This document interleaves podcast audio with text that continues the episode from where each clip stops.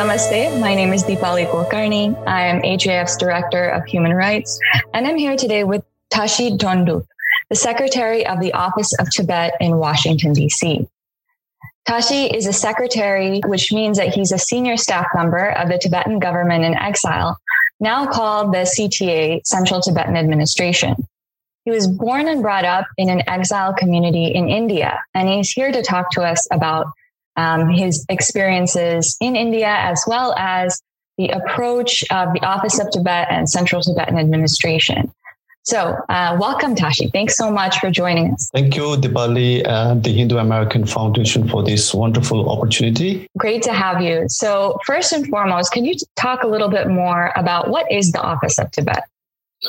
The Office of Tibet is the de facto embassy of Tibet. It is uh, one of the 13 offices of Tibet of Central Tibetan Administration. It uh, represents uh, His Holiness the Dalai Lama and the Central Tibetan Administration in North America. The Office of Tibet is uh, headed by a representative, and uh, representative is assisted by a secretary and Tibetan community liaison officer, a Chinese outreach officers, and other administrative staff. Yeah, the, and the main uh, uh, responsibility of the Office of Tibet is to work for the promotion of His Holiness the Dalai Lama three principal commitment: uh, promotion of human values, uh, religious harmony, and the preservation of Tibetan culture and religions. Uh, uh, other activities include the coordinate and preparing the visit of His Holiness the Dalai Lama in North America, uh, mobilizing support from executive and legislative uh, branches of the US and Canada, Canadian government for the resolution of Tibet issue, strengthening and enhancing relationship with Tibet, Tibetan Buddhist Dharma centers in North America, uh, maintaining uh, relations with and providing services to the North American Tibetan diaspora through Tibetan associations. We have around uh, 35 Tibetan associations in North America, around 31, uh, 31,000 Tibetans. And also, one of the tasks of the Office of Tibet is to reach out to the Chinese people to create awareness about Tibet. Huge responsibility um, yes, that yes. the Office of Tibet is taking on in its offices around the world, doing the work of the Central Tibetan Administration. So let's just get down to it. What is the current situation of the Tibetan people in Tibet and around the world?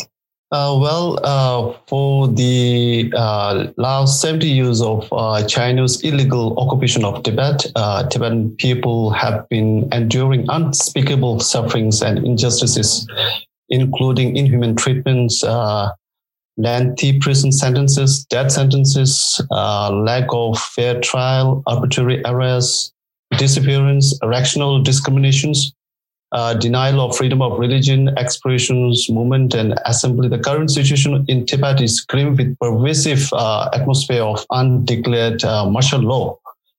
As we always celebrate the uh, anniversary of the Universal Declaration of Human Rights, every single right uh, enshrined in the Declaration is being violated in Tibet by the China. Until date, there have been 154 uh, known acts of uh, self-immolations by Tibetan inside Tibet since 2009 as mm-hmm. a mark of protest uh, against the repressive policies of China. Recently, uh, in uh, Zaonpo township in Kamkadze, the Chinese officials have cracked down on the local people on charges of keeping pictures of His Holiness the Dalai Lama or contacting Tibetan government in exile. They have arrested, detained around 113 people, uh, village people. The monitoring and surveillance of the resident remains high in Zaombo, where police are conducting house-to-house inspections regularly. As you know, the Tibet is uh, ranked the number one least free country in the world in 2021, uh, tying with the tying the spot with the Syria, according to the Freedom of the World report by Freedom House. So the current situation in Tibet under Xi Jinping is uh, worsen day by day and make very difficult for Tibetan people to live life uh, out there. Wow. It's really horrible hearing all of the different types of violence that the Tibetan people are enduring right now. Yes. One of the things that comes to mind for me is this isn't really something that's present in international discourse right now. Um, there was a certain time where, you know, in American public discourse, at least, it was commonly discussed the plight of the Tibetan people, but it's not something that you see in the news or that you see a lot of, you know, activism around these days. So why do you think there's this has kind of fallen off people's radar? And you know how has the situation changed from the beginning um, until now? Can you give us a little bit of the history? Because um, it seems like the situation has gotten worse but the international community's attention has reduced significantly at the same time yeah, but uh, very unfortunately, the the situations of uh, the human rights uh, condition in Tibet is not uh, improved at all. So every year, the Chinese, the communist regimes have uh, carried out the policies. You know, uh, the, their main policy is to uh, become Tibet into the China, the Sinicizations of you know. So they have carried a lot of uh, the uh, policies which uh, aims to eradicate the Tibetan language, cultures, and the way of living. So when did this all start? Like paint us a picture from the beginning. Yeah, from the beginning, since uh, since China's uh, illegal occupied of Tibet in 1959. And so since that occupation, this same level of uh, systematic yes, violence yes. against the violence. Tibetan people has continued unabated. Continue. Yes, yes, correct. Yes. Well, there's a lot to unpack here, and I will definitely get into some of the specifics of the violence, how the Tibetan uh, people have found resilience despite the incredible odds that they're facing. Um, but I think the first thing that I'd like to um, explore a little further is the middle way approach, which is the policy of the Central Tibetan Administration to resolve the issue of Tibet. Can you please tell me a little bit more about that? Yeah, uh, of course. Uh, the middle way approach is uh, was proposed by His Holiness the Dalai Lama, and it uh, was uh, unanimously and uh, democratically adopted by the Tibetan Parliament in exile. So the the main features of middle way approach is a win-win prepositions and pragmatic position. It does not seek separation of Tibet from People Republic of China but at the same time does not accept the present repressive and colonial policy of the Chinese government towards Tibetan people. It proposed a middle ground for peaceful coexistence. Uh, it also seeks a form of self-governance uh, with genuine autonomy for the Tibetan peoples under a single autonomous administration provided for within the constitutions of the People Republic of China. It's a law of the national regional autonomy as of now, the Tibet uh, is divided into several uh, prefectures, counties. So it uh, the Middle West also envisaged for the preservation of unique uh, Tibetan cultures, heritage, language, and environment through co- coexistence of Tibetan and Chinese people. So uh, we talked a little bit about the Tibetan people um, in uh, Tibet that's currently occupied by China. What's the situation of the people of um, the Tibetan diaspora? Uh, where are they? Um, you know, how have they been able to keep that cultural continuity? And and what are some of the um, you know some of the ways that the international community can support them? Oh, well, uh, uh, the current situations of the Tibetan people or the Tibetan diaspora, uh, with the bless of uh, His Holiness the Dalai Lama and government of India's support, uh, the Tibetan diasporas enjoy maximum number of freedom. Uh, when His Holiness Dalai Lama with 100,000 Tibetan fled Tibet and took refuge in India in 1959, only the government of India came forward and received His Holiness Dalai Lama uh, with the 100,000 Tibetan. His Holiness always say he's the longest guest of the government of India since 1959. The government of India allows Tibetan to set up their own government in exile. Currently, we call it uh, Central Tibetan Administration, uh, which is uh, based in McLeodganj in Himachal Pradesh. His Holiness Dalai Lama also lives there. Government of India help us to set up separate schools for Tibetans to teach Tibetan youth their own language and culture The school is also called uh, school is called as the Central Tibetan School, uh, directly funded by the central government of India. In India, there are 34 Tibetan settlements across uh, uh, India. The Tibetan people are doing uh, sweater business in almost every state of India.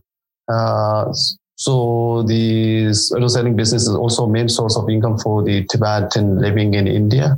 Uh, most importantly, in India, we can able to preserve and promote our own language and culture, which is totally uh, destroyed by the Chinese Communist regime in Tibet. In 90s, Tibetans start moving to different countries like uh, United States, Europe, and Australia. Now, Tibetan diasporas are found in around 23 countries.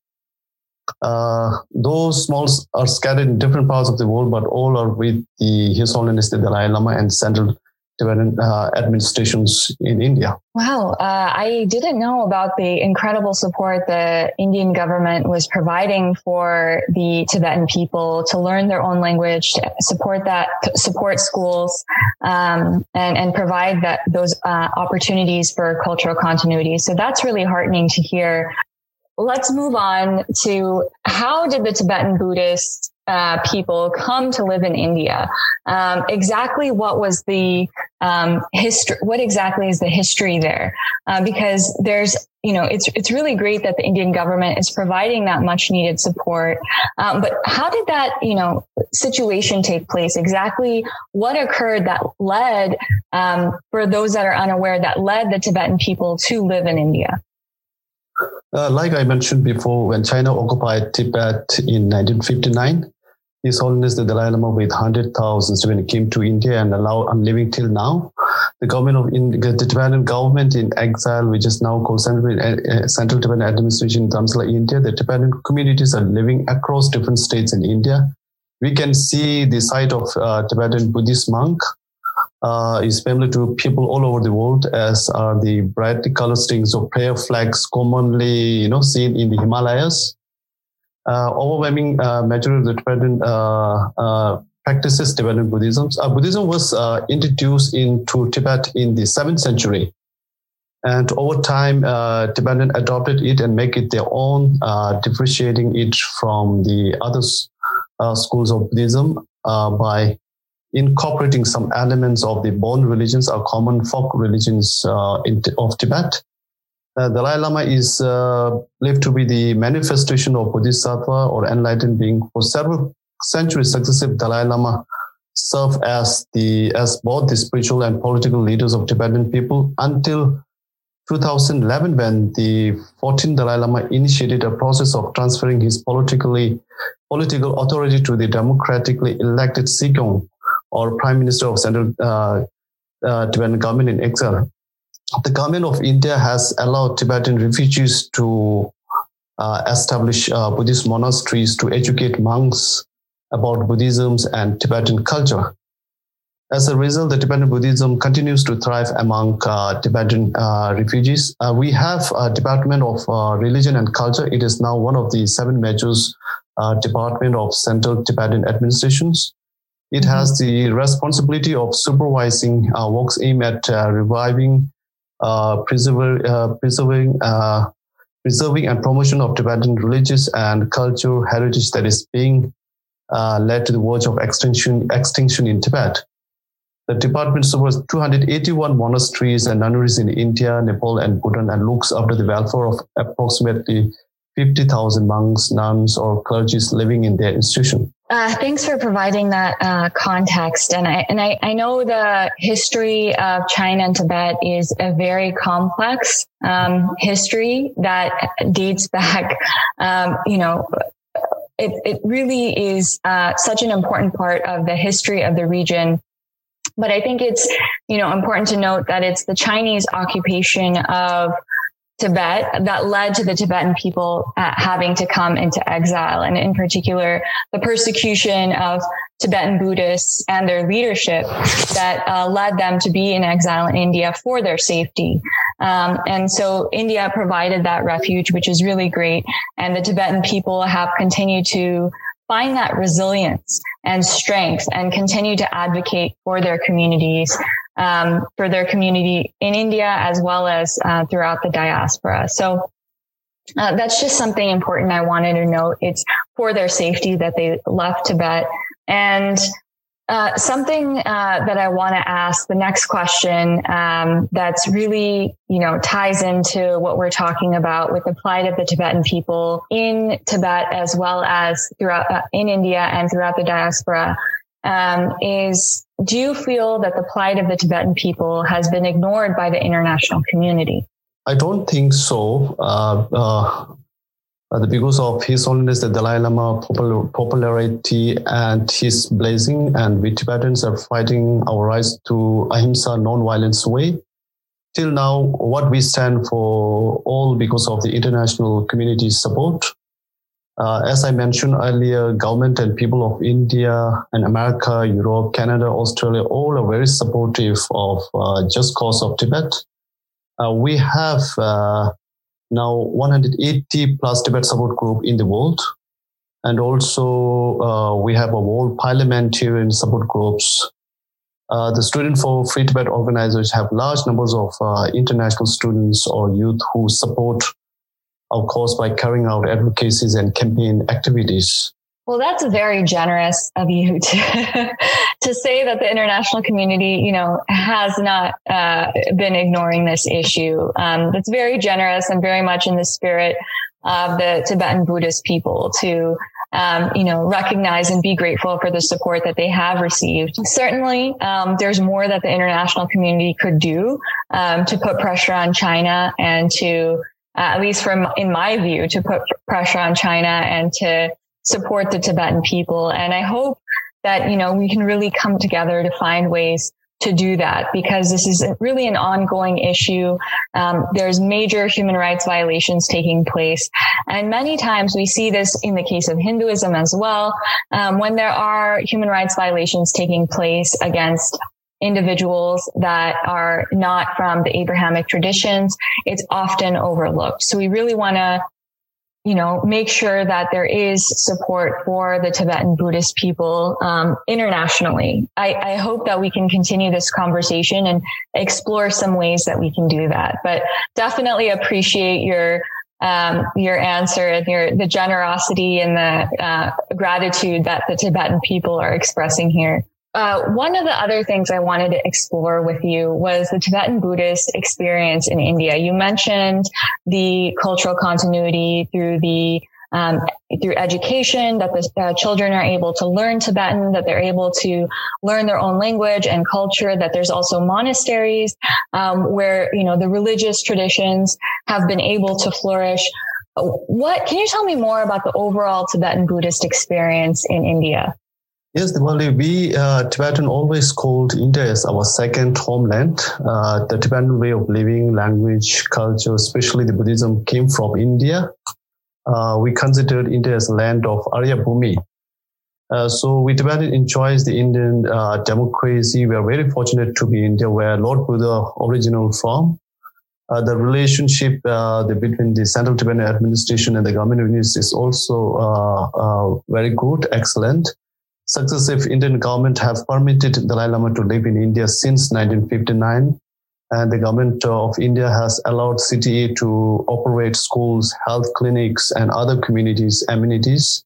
And federal and state government of India have leased out thousands of acres of land for refugees to live in self-sufficient compact uh, communities as well as for the establishment of monasteries to educate monks in Buddhism and Tibetan culture. In 2014, the government of India uh, granted Tibetan uh, refugees the right to vote in Indian elections and also approved the Tibetan rehabilitation policy, uh, which sets a uniform policy across all Indian states uh, regarding the rights of the Tibetan uh, refugees. This policy has clarified, uh, standardized, and extended the rights and the benefits available to the dependent refugee in India. Wow. Uh, so it's good to see, you know, and, and I guess this speaks to your earlier point is that, you know, this hasn't been ignored by the international community. And certainly India is one of the countries that has been providing um, really crucial uh, support for the community to continue um, to exist for the um, Central Tibetan Administration to continue its important work in, um, you know, securing the human rights of the Tibetan people and, and securing the, um, you know, coexistence of the Chinese and Tibetan people. So uh, it's it's really great to hear that. And and now I'd like to turn to you know what are your hopes for the Tibetan people moving forward? What um, would you like to see happen, and, and what are some of the um, some of the um, goals that you have for you know your own family and for your own community? Yeah, these days, uh, due to the COVID 19 pandemic, uh, there's a lot of changes in the world at large, uh, and the perspective of the world uh, uh, about China has changed. Uh, it is certain that change is happening.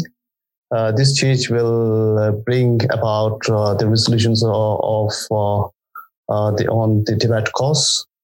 Until that happened, the most important thing is that uh, what I feel is uh, our Tibetan inside and outside must preserve our own language and culture. Uh, if we preserve our culture and language, it's a victory in itself. And we Tibetan always uh, hope and praise uh, uh, justice will prevail and the freedom will be restored to Tibet soon saving that culture and language is its own victory. I really like that. And I think it's, it's really, really, really important for, you know, all cultures around the world, especially, you know, considering that, you know, one of the types of persecution that Tibetan people are facing um, in occupied Tibet is the erasure of their culture and language and this intentional erasure of culture and language to erase the Tibetan people. And I think, you know, retaining that culture and language is an important step in affirming that the Tibetan people have not been erased, cannot be erased, and that you know con- uh, continuing with that resilience. And in uh, in, China, in Tibet uh, right now, the Chinese uh, government's uh, uh, are implementing the policy to teach Tibetan students the the Mandarin as the main language. So they have, you know, implementing these policies in every schools from the pre-K schools to the you know college levels, all are taught in the Mandarin language. So it's very difficult to uh, preserve our own language. So in Tibet, uh, many Tibetans are now speaks Mandarins. Uh, um, rather than to speak in Tibetans, you know. So this is very concerning. And here in the North America, also uh, we uh, one of the main tasks of the Office of Tibet is to uh, to teach Tibetans youths Tibetan language and cultures, and we have a separate uh, Tibetan language and culture schools in every uh, Tibetan associations. So the, all the teachers are, you know, uh, doing voluntarily to teach uh, the Tibetan youths uh, the Tibetan language and also the songs and dance. All really, really important stuff to keep that cultural con- uh, continuity and the, you know, the vibrancy of life, which is, you know, in persecuting the Tibetan people, um, there's definitely an attempt to squelch out that vibrancy of life, squelch out that that the culture of the Tibetan people. And and so it's really, really important to see that resistance, ahimsic resistance yes. is very simple um, in trying to make sure that you know children can speak the language, that they know about their culture. Um, these are very simple steps um, that are very nonviolent um, and and very easy to understand. And so, um, you know, I really hope uh, and pray for the continued success of all these initiatives of the Central Tibet Administration. And so, the last question I'd like to ask is what can the international community do to help the Tibetan people? I mean, there's so many, so much that I want to, you know, make clear that the Tibetan people are doing so much to help themselves, despite incredible odds. They're uh, ensuring that their communities in Tibet, in India, and worldwide are able to thrive. Um, but we definitely need to come together as an international community to support all of these great efforts that the Tibetan people are already doing. So, what can the international community do? Uh, well, uh, we Tibetans are just uh, 6 millions. Uh, the Tibetan community in exile is about 150,000. Uh, however, the Tibetan movement has been able to magnify its voice uh, multiple times uh, due to the international community support. So, the international community support is needed and very important. Uh, you can support and help the Tibetan people in many ways by joining Tibet support groups, facing your own state and government officials and politicians to pass uh, legislations uh, on Tibet teach uh, people and your children about Tibet environment, uh, culture, and Tibetan Buddhism. Uh, Tibet is uh, called the roof of the world. Tibet is also called third world, third pole. It is the Asia's water tower, which feeds billions of people downstream. Uh, we uh, able for the support and interventions to protect the basic uh, human rights of Tibetans. Uh, we appeal for your support in urging China to stop the violations of the fundamental human rights of Tibetans and stop interfering in the relig- uh, religious practice of Tibetan, include the practice uh, of recognition. Please also urge China to immediately resume dialogue with the representative of His Holiness Dalai Lama on the basis of middle way approach uh, towards uh, reaching a peaceful solution for Tibet. Wow. So there's a lot that we can do um, from urging members of Congress um, to pass legislation um, on the Tibet issue, making sure that um, there's pressure on China to continue conversation with His Holiness Dalai Lama. And, and so much more. So thank you so much, Tashi Ji. This has been a yeah. really enlightening conversation. Um, I learned a lot and, and I really, um, I'm so proud um, of our Buddhist brothers and sisters and, and how much they have achieved and, and looking forward to continuing to see the you know resistance the um, the leadership in ahimsa and the you know the strength of the Tibetan people. So thank you so much, Tashi Ji. Thank you for having me. Thank you. Well, that's it for this episode of That's So Hindu. If you enjoyed it, please take a minute and leave us a nice five star review. It's how you can help the show get discovered by more listeners. You can help ensure that more of these get made by making a donation to HAF at www.hinduamerican.org/donate.